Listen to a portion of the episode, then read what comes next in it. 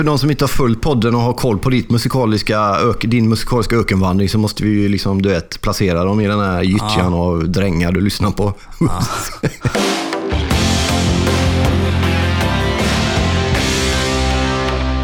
Då är det ett sant nöje att hälsa alla varmt välkomna till ännu en episod av vad vi har valt att kalla för Öppet hjärta. Och vi som håller öppet hjärta denna julvecka är ju då Marcus Birro som sitter i ena änden av det här avlånga landet, på ena kusten i Stockholm, och Mikael Strandberg som sitter i den andra änden av Sverige, kan man säga. Fast på andra sidan, i Göteborg nämligen. Hur är läget med dig? Jo, men det är bara bra. Det är bara bra. Full fart i julen. Ja. Hur är det själv? Ja, det är väl ungefär samma. Jag försöker låta bli att få panik över att jag skjuter upp julklappsinhandlandet till typ 22:30 på kvällen den 23. Men har du handlat dina eller? Jag har handlat det mesta, det får jag säga. Men det finns lite grann kvar. Stabil kille? Ja, men lite ska väl vara kvar, är det inte så? Eller? Ja, det är ju bättre än under tiden man söp. Du vet, när man blev upplockad vid 22:30 efter att ha tryckt i sig 2 flaskor glögg och en vinare och skulle till mamma och glömt köpa julklapp klockan 12 på julafton och fick svänga in vid macken och köpa en trisslott till mamma varenda år. Alltid nitlott på trist till mamma i julklapp under hela 90-talet i stort sett. Så om man jämför med den grejen så har jag ju perspektiv när jag har flera dagar på mig att köpa några vettiga grejer och slå in dem i paket och ge till mina barn och så. Så att det är alltid en fråga om att perspektiv. Fy. Ja. Ja.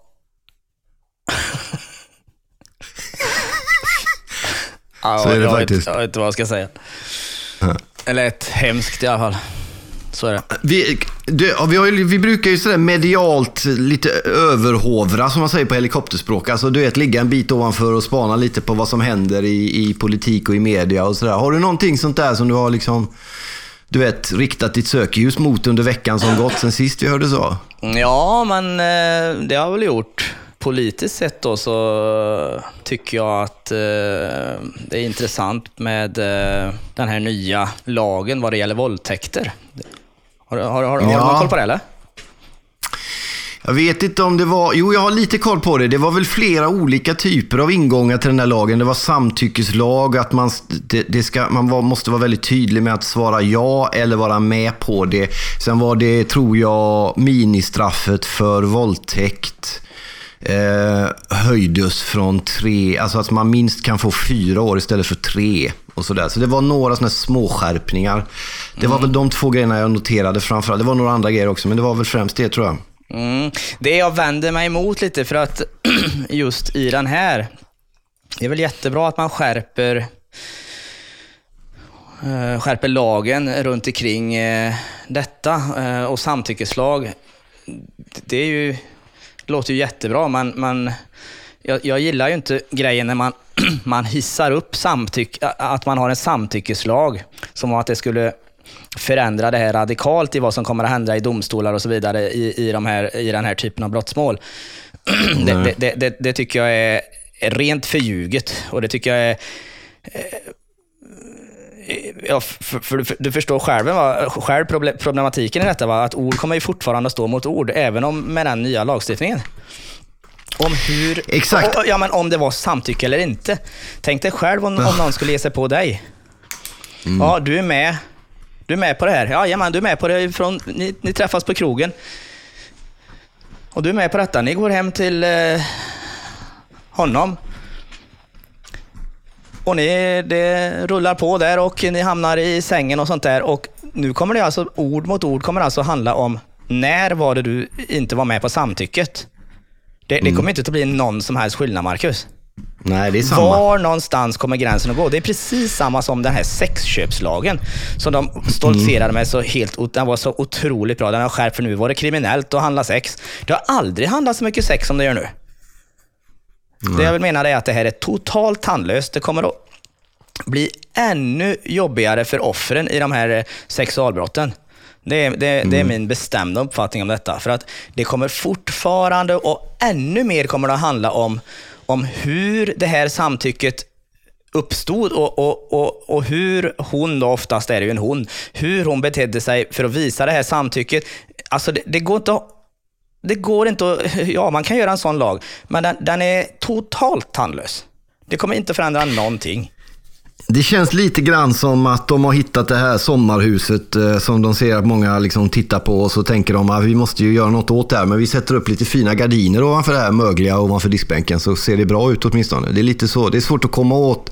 Det är som, precis som du säger, det är så otroligt många andra bottnar man inte kommer åt med den här lagstiftningen. Och den kritiken du kommer med nu, den har ju även kommit från advokatsamfund och så, som har sagt precis det du säger.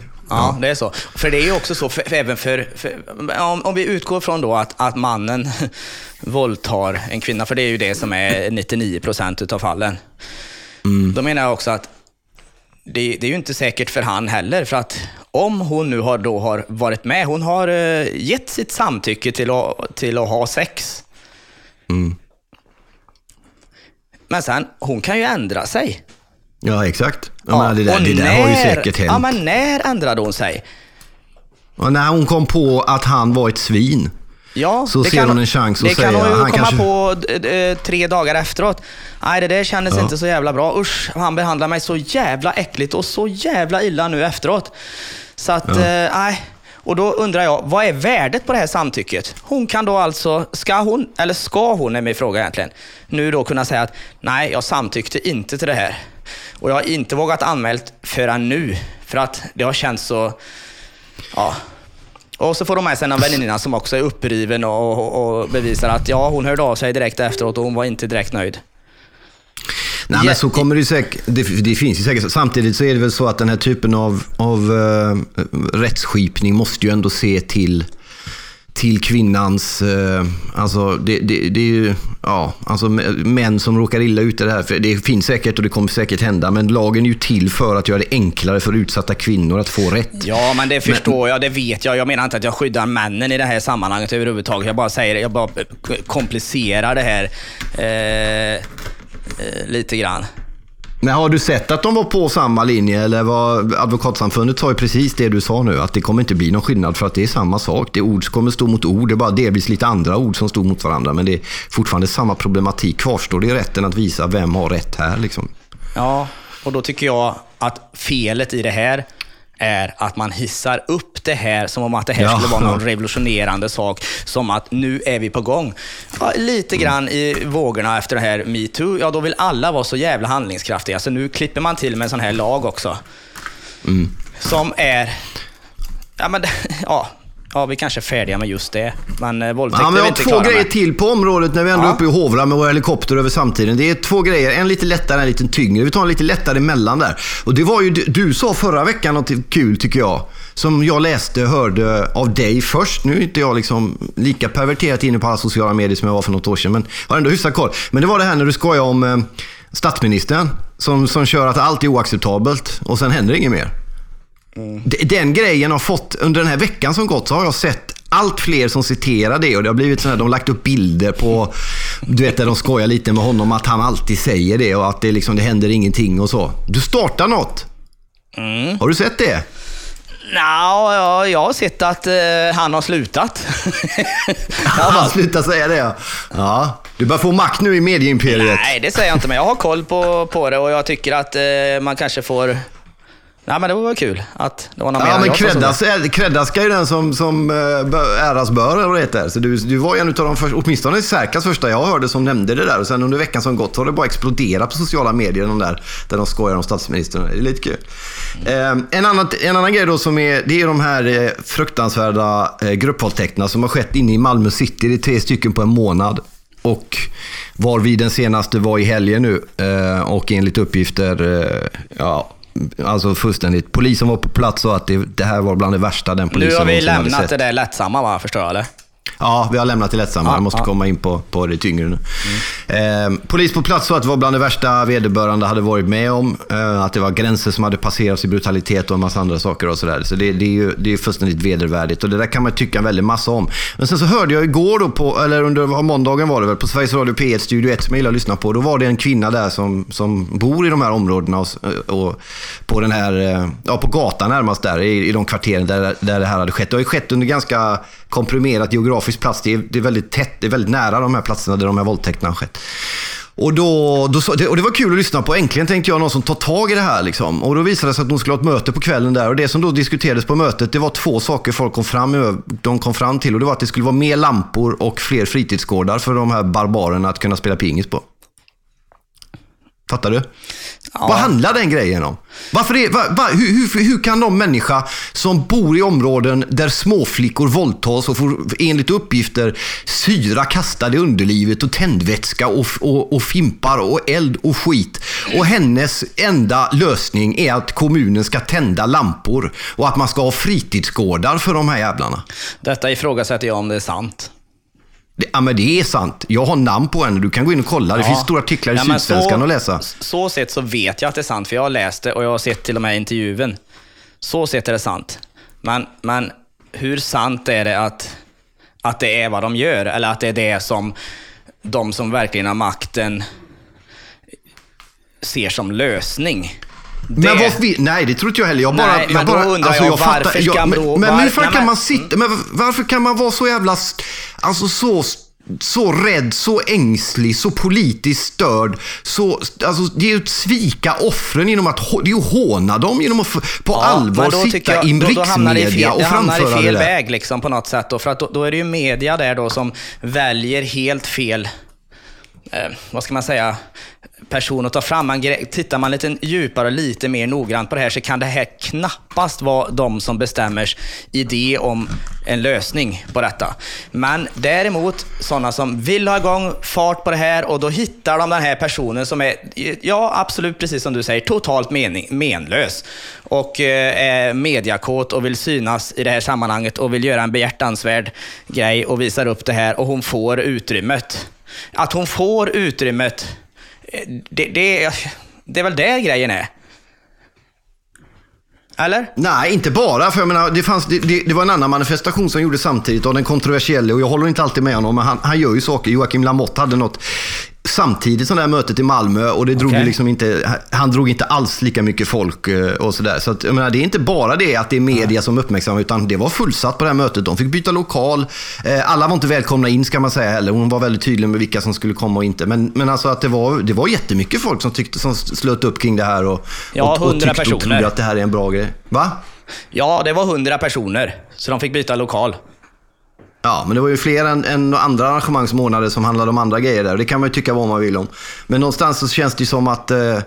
jag vet inte, man blir bara liksom... Jag skrev något på... Jag fick en fråga då, någon skrev, vad vill du göra då som bara... Och då sa jag, nej men ut med militärer, ut med de här specialförbanden som finns, med de här, du vet, poliserna med de här västarna där det står polis på ett sånt här skönt amerikanskt sätt liksom. Ut med de pansarbilarna och ställ dem i de här hörnen och på de här lekplatserna på nätterna, på helgerna, framförallt i Malmö. Så att kvinnor, istället för att säga att kvinnor inte ska gå ut när det är mörkt och inte röra sig på vissa platser och sen gå ut och säga, nej det var inte så vi menade.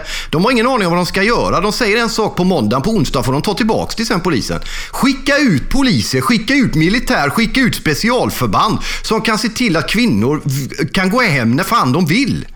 Det är väl en bättre grej. Och då skrev jag det på Twitter. Och då fick jag folk emot mig. Det är fruktansvärt. Jag skulle inte känna mig trygg om jag såg poliser och militärer på gatorna. Varför blir de inte trygga av det? Jag skulle bli jättetrygg om jag var tjej i camp och såg att det var poliser som stod under de här mörka gångarna dit jag måste gå. Det är väl bättre det än att riskera att bli våldtagen. Jag fattar inte det alltså. Vad är det med folk? Nej, det där har jag har inget riktigt svar på det. Men jag tänker, men det är klart att ingen har svar, det har ju inte jag heller. Men jag bara tycker liksom att man tar inte offren på allvar. Man tar inte problematiken på allvar om man snackar om att man ska bygga fritidsgårdar på Möllevångstånget när en 17-åring gruppvåldtas i en lekpark runt hörnet. Nej, precis. Men alltså, jag tycker det som jag vänder mig emot i det här då, det är så att jag tycker inte att man kan ta den på allvar som ens kommenterar en så dum sak. Nej, men folk gör det! Ja, men folk gör det. Det är det som är problemet. Det är en person som drar ihop 150 personer och så kommer den av fjant och gör en intervju där. Men det var ju inte en intervju, Micke. Det var en intervju i Sydsvenskan och betraffad över, eller vart citerad i väldigt många andra medier. Hon var med i Studio 1 i P1 och var med. Det är liksom inte bara någon som citerar. Det var en jättelång artikel om det här. Så här ska vi göra. Så här vill de boende på platsen göra. Hon gör ju sig själv till tolkningsföreträdare för hela kvarteret delvis. När hon pratar i riksmedia om, här har vi... Men det var så jag lyssnade på det och blev presenterad inför henne. Här kommer en kvinna som bor, och jag tänker, oj, här är en kvinna som bor här. Och henne måste vi lyssna på, för hon har ju, det är hennes gator där händer på. Och så säger hon den grejen. Ja, men då undrar jag, hur hade det, om man hade tagit tag gjort en intervju med de som verkligen har möjligheten att påverka detta på ett riktigt sätt. De som bestämmer i det här området. Ja. Jag vet vad de har sagt. De har sagt att det är fullständigt oacceptabelt. Ja. Och sen har vi det land vi har också. Nej, jag orkar inte den jävla grejen alltså.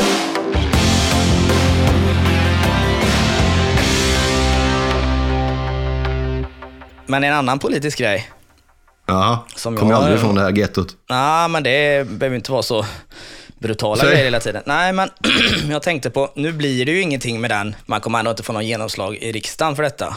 Men jag tycker ändå det är lite intressant att diskutera. Den här pappamånaden. Ja, just det. Den var rolig. Den såg jag också på tv igår mellan Fridolin och vad heter han, Björklund där. Ja. Jaha, det var någon debatt mellan dem, eller? Ja, ja.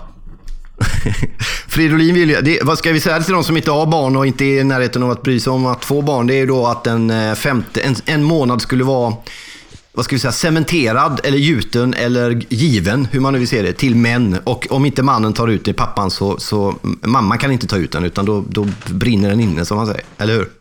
Det var lite så. Ja, men var det inte att man skulle ha 5 månader var, eller hur var det? 5:e månaden. Det är en månad till då som var bara till pappa. Ja, okej, nu är jag med, okej. Ja. Men vad tycker du om det här då? För det var väl egentligen det. Ja, men jag tycker det var intressant som man såg då. Det var ju mest i Stockholm och gjorde intervjuer i Aktuellt. Men det var ju kvinnor som sa, men jag är för jämställdhet, och på det sättet kan det vara bra att göra det incitamentet att man tvingar lite fäder att vara hemma.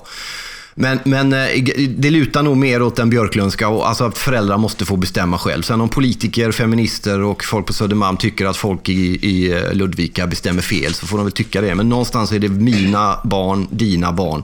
Du vet bäst, eran familj måste få. Det är inte så att Sverige liksom är ojämställt förutom den här extra pappamånaden, utan det är ganska jämställt ändå om man jämför med många andra länder. Väldigt jämställt om man jämför med Italien och andra länder till exempel. Så någonstans måste du ge friheten till familjen att få utforma. Det räcker med de styrmedlen som politikerna försöker lägga sig i. Jag tycker att det är bättre föräldrarna bestämmer själva. Mm. Vad tycker du? Nej, i grunden så har jag samma uppfattning som dig om just det där, att jag tycker att individen ska kunna få bestämma det mesta själv liksom, och att jag tror ju på individen. Men det här är en grej som jag är tveksam till. För det är ju inga papper som stannar hemma liksom.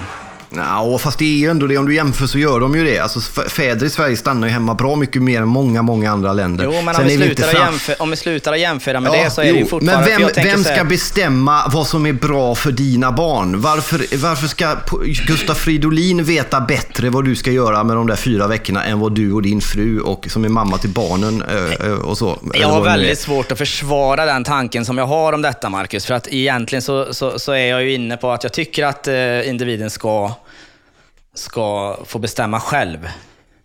Men jag har ändå jag är lite svajig i det här, för att jag tror att det är bra, och jag pratar inte om någon jämställdhet. Det är inte den tanken jag har. Jag tänker på barnet. Att man får jag tror att det är bra för världen, du vet, att man har både mamma och pappa.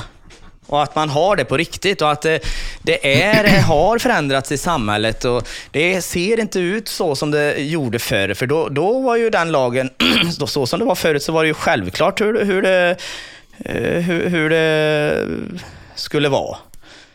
Det finns en aspekt till av det som är på din sida där lite, eller det argumentet du för nu då, om vi säger så. Det är ju det här med kvinnors pensioner och så, att i och med att det då är kvinnor lite som stannar hemma oftare fortfarande, så blir de, när de kommer tillbaka på arbetslivet, de förlorar en massa år i pension och så. Det är också en anledning som förs fram till att jag hörde Rosanna Dinamarcas pratade mycket om det där, att det handlar väldigt mycket om kvinnors möjlighet att komma ut på arbetsmarknaden och jobba ihop en bra pension, och den släpar efter som kvinnor är hemma mer än papper, och det var också en anledning. Ja, du cementerar ju makten till männen, om man säger så då, för att de har ju de rullar på där, och oftast är det väl män som tjänar mest, och då av den anledningen så väljer familjen oftast att se till så att familjen har bäst ekonomi, och då blir det att mannen går och hon stannar hemma. Jag har ju själv varit i det, och det var för kanske därför jag är tveksam. Eftersom när vi då skulle gå isär, för att jag gjorde ju som så att jag gav ju bort de som jag fick bort, de gav jag bort rubb och stubb där inne. Alltihopa. på grund av, inte för att jag tjänade så mycket pengar, för att vi hade det väldigt snålt och så, men det var jag som hade, ja, men som var mest kreativ då utav oss två och kunde få ihop pengar så att vi skulle få ihop det här överhuvudtaget. Så att jag slängde gladligen över det här, och det var en överenskommelse som vi hade, det var absolut bäst. Och hon knöt ju an med barnen då, jag hann ju inte med det, det pengarna som jag drog in gjorde jag på att sälja Volvo 945, om du förstår, vid sidan om jobbet. Och okay. Nej, men hon hade en jättesnål mammapeng, och jag hade ett lågavlönat jobb. Så att det gäller bara att se till att få ihop det. Och då skiter du ju fullständigt i, eller vi gjorde det då i alla fall, att vi brydde oss ju liksom inte om vem som tog in pengarna eller hur, utan bara vi får runt det här. Och då blev det jag som skulle göra det. Och sen när vi då gick isär ett par år senare, då var det inte så jävla roligt, kan jag tala om för dig. För då fick man kvitto på hur dåligt närvarande jag hade varit, ska du veta. Herregud. Där stod jag då, skulle stå varannan vecka med en 2-åring och en 3-åring som inte ville vara hos mig. De visste knappt vem pappa var. Det tog några månader, kan jag säga, innan man fick reparerat ihop det där. Plus att det är ju vanligtvis inte så jättelätt att gå isär med någon heller, för att det är ju hur den är, så är det ju ett slags misslyckande att gå isär, och det, ja, det känns, och det är inte roligt och allt vad det är. Men jag fick verkligen se hur lite jag hade varit med dem. De ville verkligen inte vara hos mig. Nej, men så kan man väl göra, för att runda av den grejen, så kan man väl ändå säga att det är ju som du säger, men då kan man väl upplysa män och fäder om att om ni inte tar den här chansen som erbjuds, om man gör den frivillig den här extra månaden, ta den chansen att ta de extra 4 veckorna och vara med era barn, för det kommer vara bland det viktigaste ni kommer få vara med om. Skit i det här mejlandet och kostymandet på tunnelbanan 7:30 på morgonen och allt vad det är för skit liksom, som ni tycker är viktigare, utan, eller sitta bredvid till bastun efter innebanden och prata om sina barn istället för att vara med dem. Liksom, ta den här chansen. Men det kan man ju säga till dem på andra sätt än att staten och Fridolin ska tvinga dem att göra det. Jag tror ja, det är bättre, finns andra sätt. Då liksom, får man ju ha en lösning på det innan vi bara sitter och spottar ut. Ja, jag behöver inte ha någon lösning på någonting. Nej, jag kan bara klaga på allt. Men det gör jag visst. Det gör jag visst, men jag behöver inte ha, jag bara säger vad man kan göra istället. Nu hade jag en lösning. Jag sa ju vad man kunde göra istället. Upplys dem. Är det upplysning som gäller? Ja, man kan berätta för dem på olika sätt liksom, att de missar inte den här, ta den här chansen, men man behöver inte tvinga dem. Jag tror det är mycket, mycket smartare. Det är som när man gick i skolan, om någon säger du måste lära den här skiten, varför det? Ja, men om du lär den här grejen så kommer du kunna ha nytta av det till det där och det där och det här. Ja, just det, jag kanske ska lära mig den här skiten. Fattar du eller? Det handlar ju om att vara smart där. Ja, nej, men jag kan hålla med dig. Ja, underbart alltså. Jag läste, vi har ju en favorit i podden som vi återkommer till med lite ojämna mellanrum, nämligen Alex Schulman. Ja, eller? Absolut. Men du, jag har en politisk grej till som är inte så himla djup. Ja, okej, ta den då. Ja, för jag tänker lite grann på han Ingvar Oldsberg. Du känner ju Ingvar Oldsberg. Nej, jag känner inte Ingvar Oldsberg. Jag har träffat Ingvar Oldsberg några gånger. Jag vet om också en klassiker, en trestjärners historia, men sann. Under tiden på SVT där, när det låg vid Örgryte där, så i Göteborg, så hade han körde möten på rullbandet med en grogg i näven. Och det måste man hedra honom. Det finns 3 komponenter i den grejen som är fin. Dels är det att han stod på löpbandet och hade möten. Det är bara den grejen är bra. Men då naturligtvis att han har en grogg samtidigt i löpbandet som man har mötet. Det är ju det som gör grejen liksom. Så det måste man ju ge honom all heder för, just den grejen. Ja, men du som har varit i media och så länge och så, det är ju klart att du har träffat på Oldsberg mellan varven och så. Har du inte hört om de här sakerna, eller är det helt nytt för dig? Blir du förvånad? Nej, det finns några grejer man kan säga om det. 2 grejer. Framförallt var det Ingvar Oldsberg var ju en av de som man mötte på stan som man sa hej till och ångras efteråt, för man kände honom inte, men man tyckte man kände honom eftersom alla vet vem det är. Han satt ofta på Kesami, en krog som låg vid Vasaplatsen, eftersom han bodde i Kesamihuset några våningar upp, så man såg honom ofta komma både in och ut. Och ibland ganska glad, som vi sa på 90-talet, rund under fötterna, det gamla fina uttrycket. Jag har även sett honom i en annan gammal klassisk 80-90-talsfenomen, nämligen taxikö, för det som kommer ihåg taxiköerna på nätterna. Där har jag sett honom bete sig ganska stökigt, men det är ju 25 år sedan. Men han hade ett sätt när han var packad, tror jag, som var rätt stökigt. Kunde vara stökigt, så kan man väl säga. Men det här är ju Ingvar Oldsberg, du vet. Det är ju liksom, det är bland det största. Det går inte att bli större i Göteborg än Ingvar Oldsberg. Göteborg älskar ju sina tunnhåriga, halvalkoholiserade, goa gubbar till programledare. Det finns ju ingen stad i världen som prisar sina tunnhåriga, goa gubbar som Göteborg. Det finns ju tusentals exempel. Vi har ju Loket Olsson, Lasse Kronér, Ingvar Oldsberg. Så vi har ju ett gäng där. Det finns säkert fler. Men kommer han att komma undan det här då? För att uppenbarligen säger man ju inte nöjd med hur han har skött och hur han har varit på sin arbetsplats nu. Ja, det har ju inte med MeToo att göra, men det är ändå efter det finns inget. Det måste vi måste vara tydliga med det ändå, tycker jag. Det finns faktiskt ingenting sånt, utan det är att han har kört en aggressiv ledarstil och så, samtidigt är han den ende utav de här stora profilerna som har hamnat i olika trubbel de sista veckorna, månaderna, som har haft folk som gått ut och försvarat honom också. Det tycker jag kan vara värt att notera.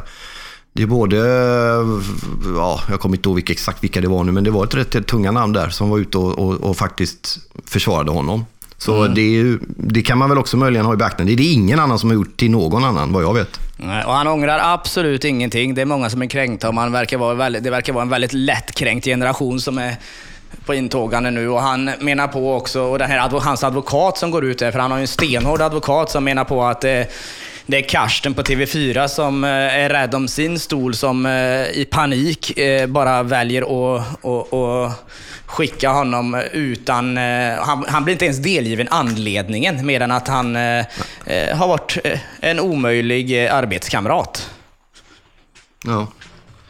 Nej, de behandlar honom väldigt desperat. Så kan man väl sammanfatta det läget som. Det jag reagerade på också, det var hans betalning. Enligt uppgift i tidningarna har han alltså haft 200 000 per program. 200 000 för att knappt komma upp i stolen och vackla fram till en jävla snurrbräda där, du vet. Och öppna en jävla lucka. Och vara så halvintresserad när Greta från Kvillingebäck ringer in, du vet.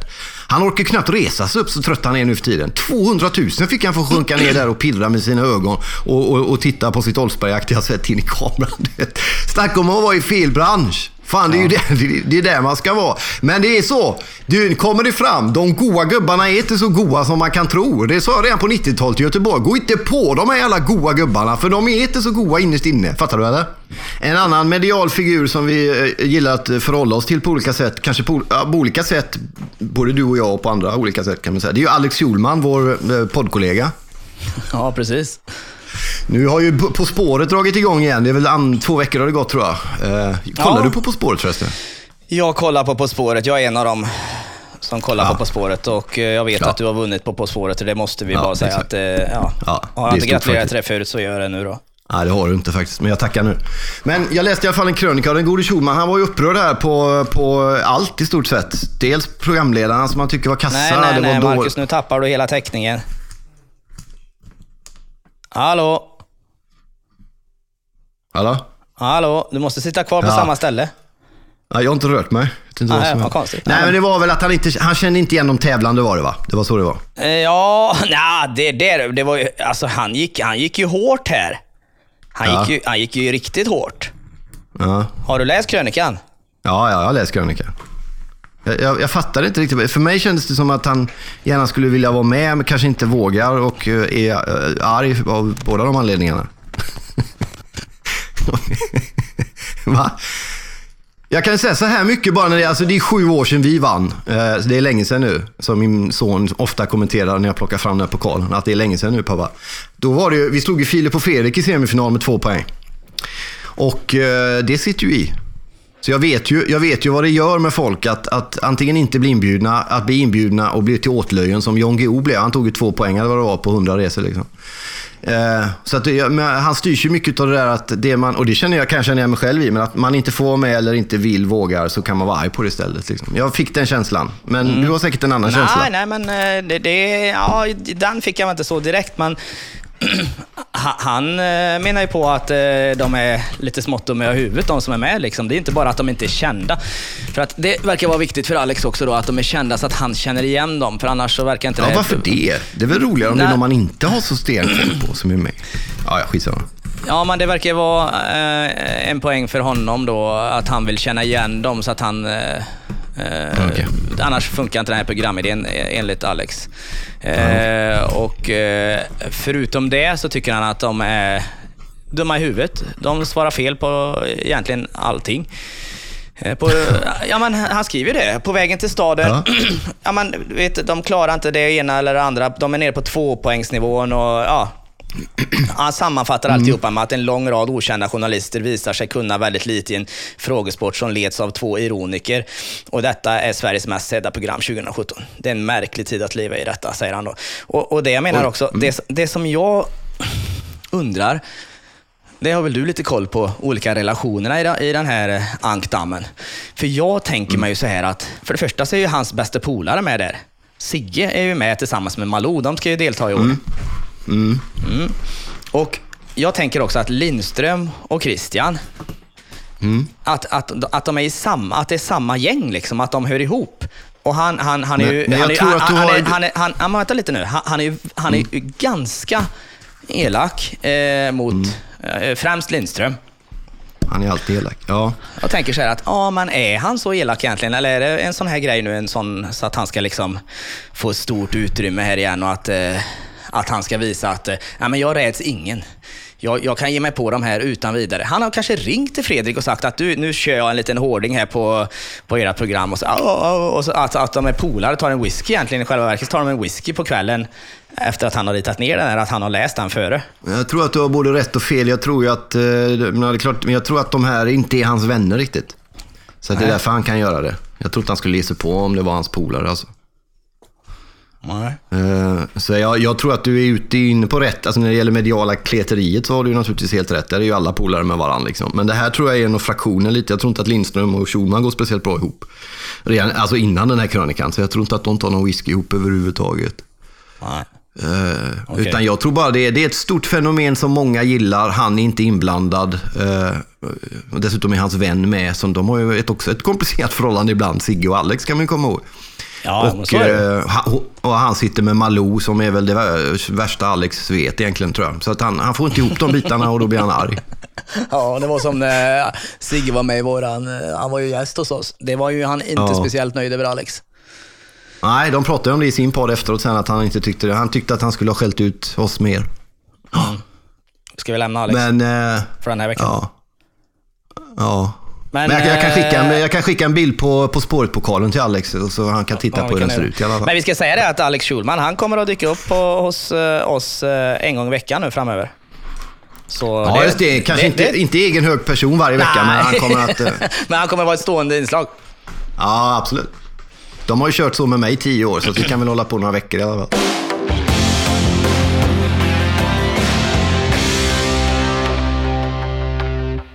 Jo, men handboll är ju, det har varit dam-VM, eller VM i handboll för damer, är bättre uttryckt. Och då försökte jag få min son som är vansinnigt fotbollsintresserad att förstå handboll. Och sitta ner och förklara handboll, det är en märklig sport. Det är liksom, det är en plan, men de är aldrig på, de är bara vid målen och cirklar hela tiden. Det blir alltid mål nästan, och det är otroligt otacksam tjänst för målvakten det där. Det är en väldigt sjuk sport, men den är extremt spännande sport eftersom det är oftast väldigt jämnt och mycket mål och sånt. Och det gick bra för Sverige till att börja med, och sen så slutade man 4 då, vilket ändå är den bästa placeringen för ett damlandslag någonsin, så att det var inte så illa. Men det var nära att det skulle bli till final, men nu var Frankrike, stod Norge i finalen. Men det är någonting med handboll, man ska inte gilla handboll, men jag tror att det är en göteborgsk grej, för det var alla som spelar i svenska landslaget är från västkusten mer eller mindre. Det är bara Partille, Göteborg och Mölnlycke och Varberg och sådana grejer, från buskap till alla göteborgare, Guldén och allt vad de heter. Så det är en stor västkustgrej, handbollen, fattar du det? Ja, men jag har koll på det. Varför följer du inte med i handbollen för?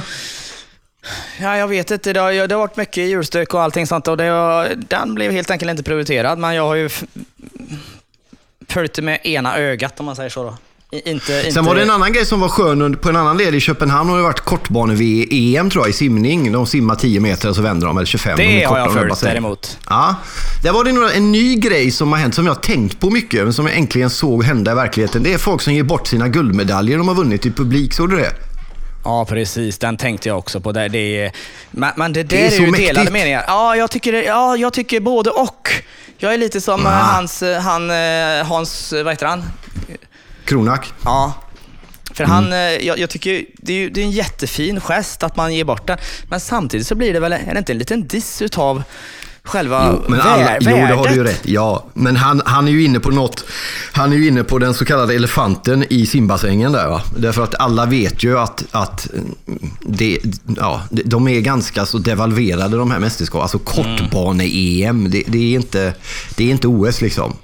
Det hade varit en OS-medalj hade de, så på ett sätt, men det där vet vi ju alla om redan, men det minskar ju inte glädjen för den unga tjejen som fick den här guldmedaljen. Nej, för henne är det ju mycket. Så på ett sätt kan man säga tvärtom. Det är en devalverad guldmedalj att vinna EM i kortbane, det är stort, men det är liksom inte megastort. Men däremot så blir det medaljen mycket större för den här tjejen som får den. Hon kommer ju aldrig glömma det resten av sitt liv. På det sättet kommer ju medaljen öka i värde. Fattar du vad jag säger? Eller? Ja, jag är med. Ja, bra. Det är bra att du var med på den grejen, för jag kände att den var bra, den grejen nu. Ja, den var riktigt bra faktiskt. Den var riktigt bra. Ja. Men musiktema har vi. Det var det jag var inne på innan när du avbröt mig där också, vilket du gör rätt i med jämna mellanrum. Men vi har ju väldigt olika musiksmak. Jag gillar ju depprock, du vet, påtända män i slokhatt och solglasögon som står i motljus och mässar och tolvsträngade gitarr och så. Du gillar med Kenneth and the Knutters, kan man sammanfatta läget så? Ja, man vill... Väldigt jag lägger grovt. Ingen värdering i det. Det finns ingen värdering. Jag lägger, alltså, det ena är inte bättre än det andra. Eller det är det ju i och för sig. Men alltså, du vet, det är inget fel på... Eller det är det ju. Kenny Rogers gillar du också. Oj. Det är fint. Kan du försöka på några minuter förklara vad som är så bra med Kenny Rogers? Nej, men jag gillar gunget och svängarna i låtarna. Jag gillar country överhuvudtaget, så det behöver inte vara just Kenny Rogers. Dansband gillar du också? Ja, det tycker jag i rätt, ja, i rätt miljö, i rätt stämning. Så det är väl inget jag sitter och galen lyssnar på hemma, men ja då, det kan jag lätt slänga på en dansbandsskiva. Men om det är du vet, om det har varit stökigt eller bra, vi säger stökigt då, hemma en gång, så ska du sätta dig i din stora hangar där och så ska du dra iväg ut på vägarna igen. På ett Lundell-aktigt sätt. Du vet, jag måste iväg nu, jag måste ner mot kusten. Eller något sånt där. Men jag är ju ingen Lundell-aktig. Nej, jag vet det. Och det är ju därför jag frågar, vad lyssnar du på? En annan skulle ju, om jag nu hade haft körkort och kunde åka bil, så hade jag ju lyssnat på Lundell och vevat ner utan och gråtit utan anledning och sådär. Men när du drar iväg in, vad kopplar du in Kenneth and the Knutters då? Eller vad händer liksom? Fattar du? Jag kan slänga på lite ACDC, eller så kan jag slänga på en gammal Sven Ingvars, eller så kan jag slänga på en Kanye Rodgers eller en Michael Jackson, eller ganska blandat. ACDC är ju bra i och för sig, alltså. Det gillar man ju. De är ju grymma. Jag tror alla deras plattor, alltså. Ja, men det är väldigt blandat. Men nu var det väl julsång vi snackade om. Då tycker jag absolut. Vi ska komma in nu på men jag vill bara så att vi kunde, för de som inte har följt podden och har koll på din musikaliska ökenvandring, så måste vi ju liksom, du vet, placera dem i den här gyttjan och drängar du lyssnar på. Så vi vet. Just det, jullåtar. Jag känner ju just det, Ville Crafoord och de där gubbarna, de har jag ju hängt med ett tag. De har ju varje jul händer det grejer på deras bankkonton, den här jul igen drar igång, du vet. Det finns ju några sådana klassiska, den är en av dem. Det finns den här, Adolfsson och Falk har en fin också. Mm. Den här mer jul, ge mig mer jul. Mer, är det sånt som bjällerklang? Ja, de är fina. Har du någon favorit? För John Lennon är ju fin också, men den är lite... Va? Nej, men det är ju Nu tändas 1000 julljus, tycker jag. Den blir väl svår att slå. Gläns, nu tändas, men det är ju ingen julsång på det sättet, liksom. Är det inte? Spelar du den mitt i sommaren? Nej, det har du rätt i och för sig. Men den är mer sakral, det är mer de här Helga natt och dem. De är fina, Stilla natt och dem. Ja. Du är med åt det hållet, liksom. Ja, ja. Kan man få se det i en kyrka på jul? Eller är det liksom att gå för långt? Nej. Jag brukar... Eller brukar, nu har det inte blivit på ett tag. Men annars kunde jag dyka upp på en jullåta, lagom bakfull och illamående. Det har hänt. Ja, man ska ju inte vara bakfull när man går på jullåtan. Det tappar hela... Nej, den värsta jag varit på så var jag väl inte nykter alls. För då gick jag direkt ifrån kalaset. Ta nattvarden där lite. Men jag tycker den för mig i alla fall, den är jul igen nu, men just det tycker jag den är fin, den grejen.